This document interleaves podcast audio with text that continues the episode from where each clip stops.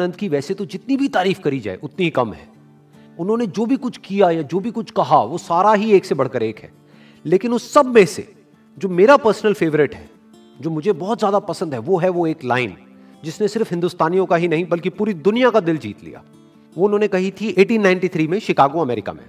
वो लाइन उनकी स्पीच की पहली लाइन थी। वो लाइन थी sisters and brothers of America इससे क्या पता लगता है? इससे हमको उनकी सोच के बारे में पता लगता है, उनकी थिंकिंग के बारे में पता लगता है कि वो सामने वाले को अपना समझते हैं।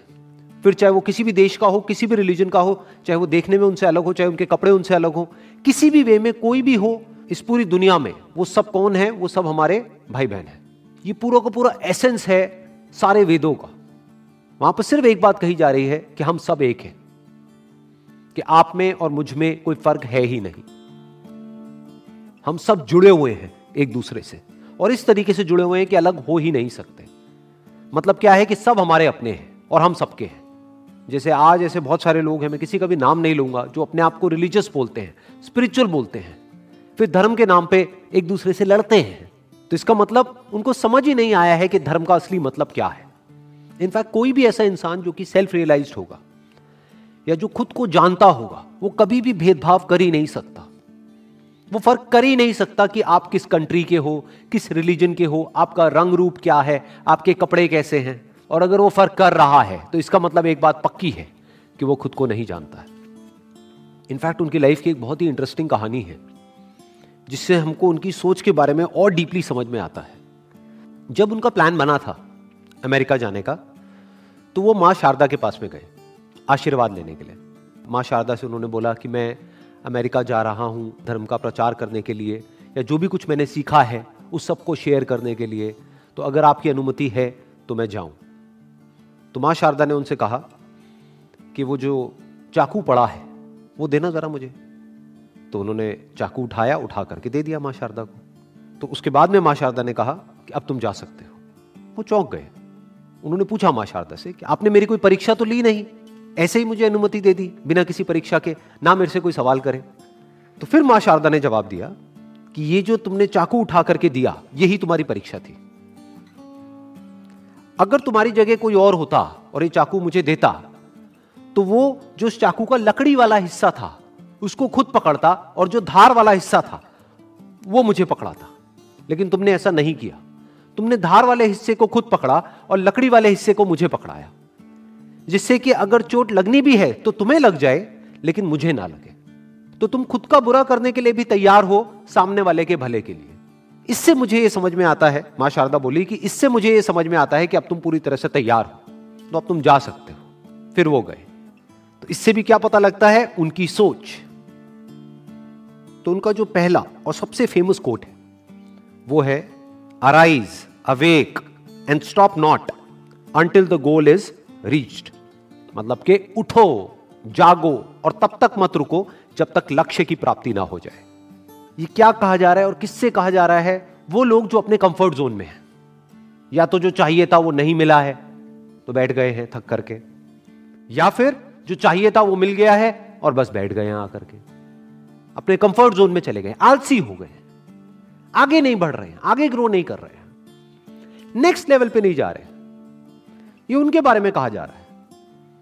कि अगर आप अपने कंफर्ट जोन में हो और थक करके बैठ गए हो, क्योंकि जो आपको चाहिए था वो आपको नहीं मिल रहा है तो अपने लक्ष्य के लिए आगे बढ़ो।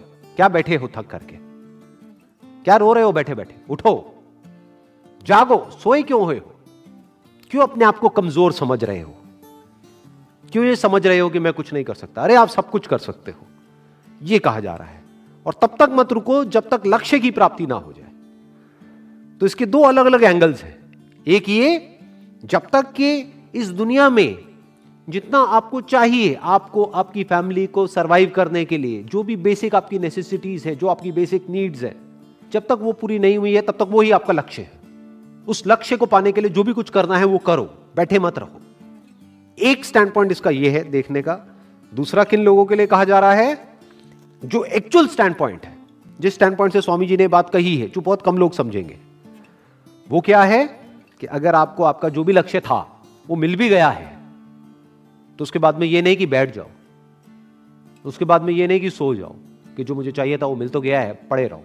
या प्लेजर्स में इंडल्ज हो जाओ, या पावर के पीछे भागने लग जाओ, या पैसे के पीछे भागने लग जाओ। ये बात नहीं कही जा रही है। क्योंकि ये कौन कह रहे हैं? कौन ये बात कह रहे हैं जिन्होंने सब कुछ अपना छोड़ दिया ज्ञान के लिए? तो ये यहाँ पर ज्ञान की और अज्ञान की बात कर रहे हैं। ज्ञान किसका? अज्ञान किसका? खुद का। सेल्फ रियलाइजेशन उसकी बात यहाँ पर कही जा रही है। वो आपका असली लक्ष्य है।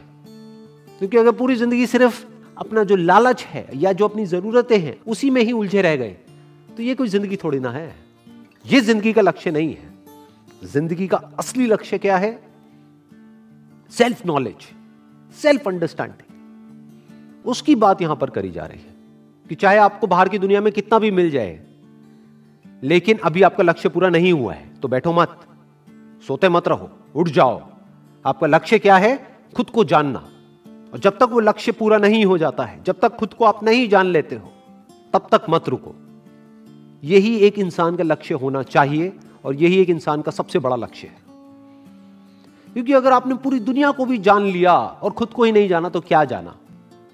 अगर आपने पूरी दुनिया को जीत लिया, मैं कहता हूँ दुनिया छोड़ो, पूरे ब्रह्मांड को जीत लिया लेकिन अगर खुद को ही नहीं जीता, क्या जीता? तो आप जीत करके भी हार गए। और ऐसे एक नहीं, दो नहीं, बहुत सारे एग्जाम्पल्स हैं, अगर आप हिस्ट्री को उठा करके देखोगे, जिन्होंने पूरी दुनिया को जीत लिया, लेकिन जीतने के बाद भी खाली के खाली अंदर से।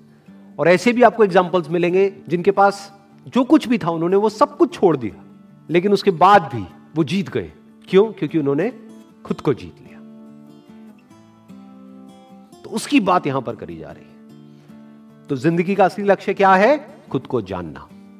जिसने खुद को जान लिया, उसने सिर्फ़ खुद को नहीं जाना है, उसने भगवान को भी जान लिया। क्योंकि भगवान हमसे अलग नहीं है। भगवान हमसे दूर नहीं है, वो हमारे अंदर ही है। और इसी के साथ में एक और कोटेशन जुड़ी हुई है इनकी। You cannot believe in God until you believe in yourself जो बात ये कह रहे हैं, उस बात को एक और तरीके से भी कहा जा सकता है कि भगवान भी आपकी मदद तभी करेगा जब आप खुद अपनी मदद करने के लिए तैयार हो। जैसे इससे मुझे एक बड़ी इंटरेस्टिंग कहानी याद आ रही है। एक बार एक गाँव में बाढ़ आ जाती है तो वहाँ पर सब लोग डूबने लग जाते हैं, गाँव में बहुत बुरा हाल हो जाता है तो एक आदमी है, उसको तैरना नहीं आता है। वो अपने घर की छत पे जाकर के खड़ा हो जाता है तो धीरे धीरे पानी बढ़ने लग जाता है।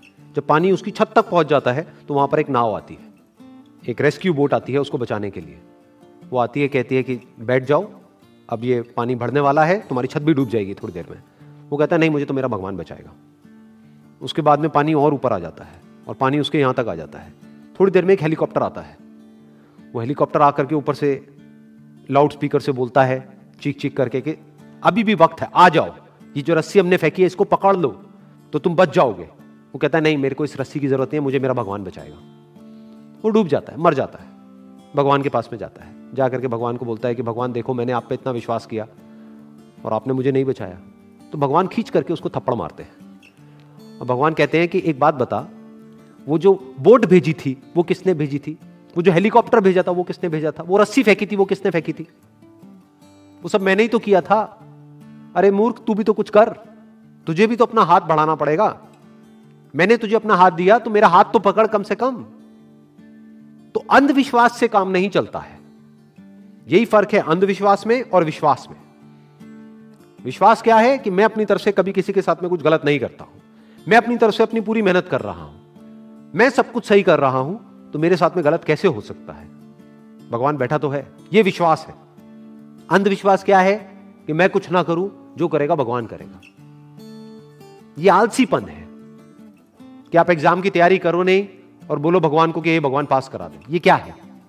ये सिर्फ़ आलसीपन नहीं है, धोखाधड़ी है कि हे भगवान, ये मैं ग्यारह रुपए का अभी प्रसाद चढ़ा रहा हूँ, अगर मैं पास हो गया तो एक सौ एक रुपए का चढ़ाऊँगा। मतलब क्या भगवान को रिश्वत दे रहे हैं?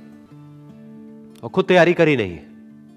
आप तैयारी करो और आपको कुछ और करने की ज़रूरत ही नहीं है, बाकी काम भगवान करेगा। यह कहा जा रहा है। अगर आप अपनी तरफ़ से मेहनत में किसी भी तरह की कोई भी कसर नहीं छोड़ रहे हो, और फिर उसके बाद में कह रहे हो कि अब जो होगा वो तेरे हाथ में है तो बिल्कुल ठीक है। लेकिन आप अपना काम नहीं कर रहे हो और कह रहे हो कि सब कुछ तेरे हाथ में है तो आप चाहते हो कि आपका काम भी कोई और करे। तो ये धोखाधड़ी है। तो ये है एक एंगल इस कोटेशन को देखने का। इसका एक और स्टैंड पॉइंट हो सकता है। जिस स्टैंड पॉइंट से स्वामी जी इसके बारे में बात कर रहे हैं। वो क्या है? कि आप भगवान को तब तक नहीं जान सकते, जब तक कि आप खुद को ना जान जाओ। तब तक भगवान सिर्फ़ एक कॉन्सेप्ट रहेगा आपके माइंड में, एक आइडिया रहेगा। तब तक सिर्फ़ एक थॉट है भगवान।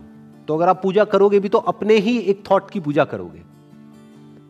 लेकिन जिस दिन आपने खुद को जान लिया जान लिया मतलब सिर्फ़ बुक्स के थ्रू नहीं एक्चुअल में एट एन एक्सपीरियंशियल लेवल खुद को जान लिया कि this is who I am यही मैं हूँ तो वहीं पर आपको भगवान भी मिल जाएँगे।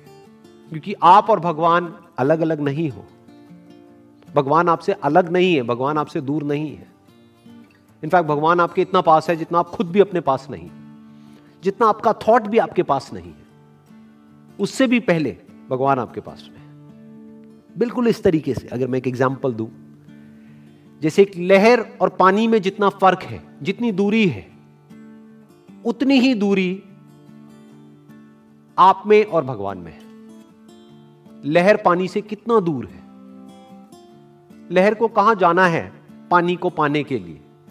लहर पानी ही है। तो यह बात यहाँ पर कही जा रही है। तो जब लहर ने अपने सच को देख लिया कि लहर कहीं भी नहीं है, दिख रही है, लेकिन लहर का जो एक्चुअल सब्सटेंस है, लहर जिसकी बनी है, लहर जिस पे टिकी है, जिससे बनी है, वो पानी है। तो वही पानी उस पूरे समुद्र का भी एसेंस है। वही सब कुछ है। उसकी बात यहाँ पर करी जा रही है कि अगर आपको भगवान के सच को भी जानना है तो पहले खुद के सच को जान लो।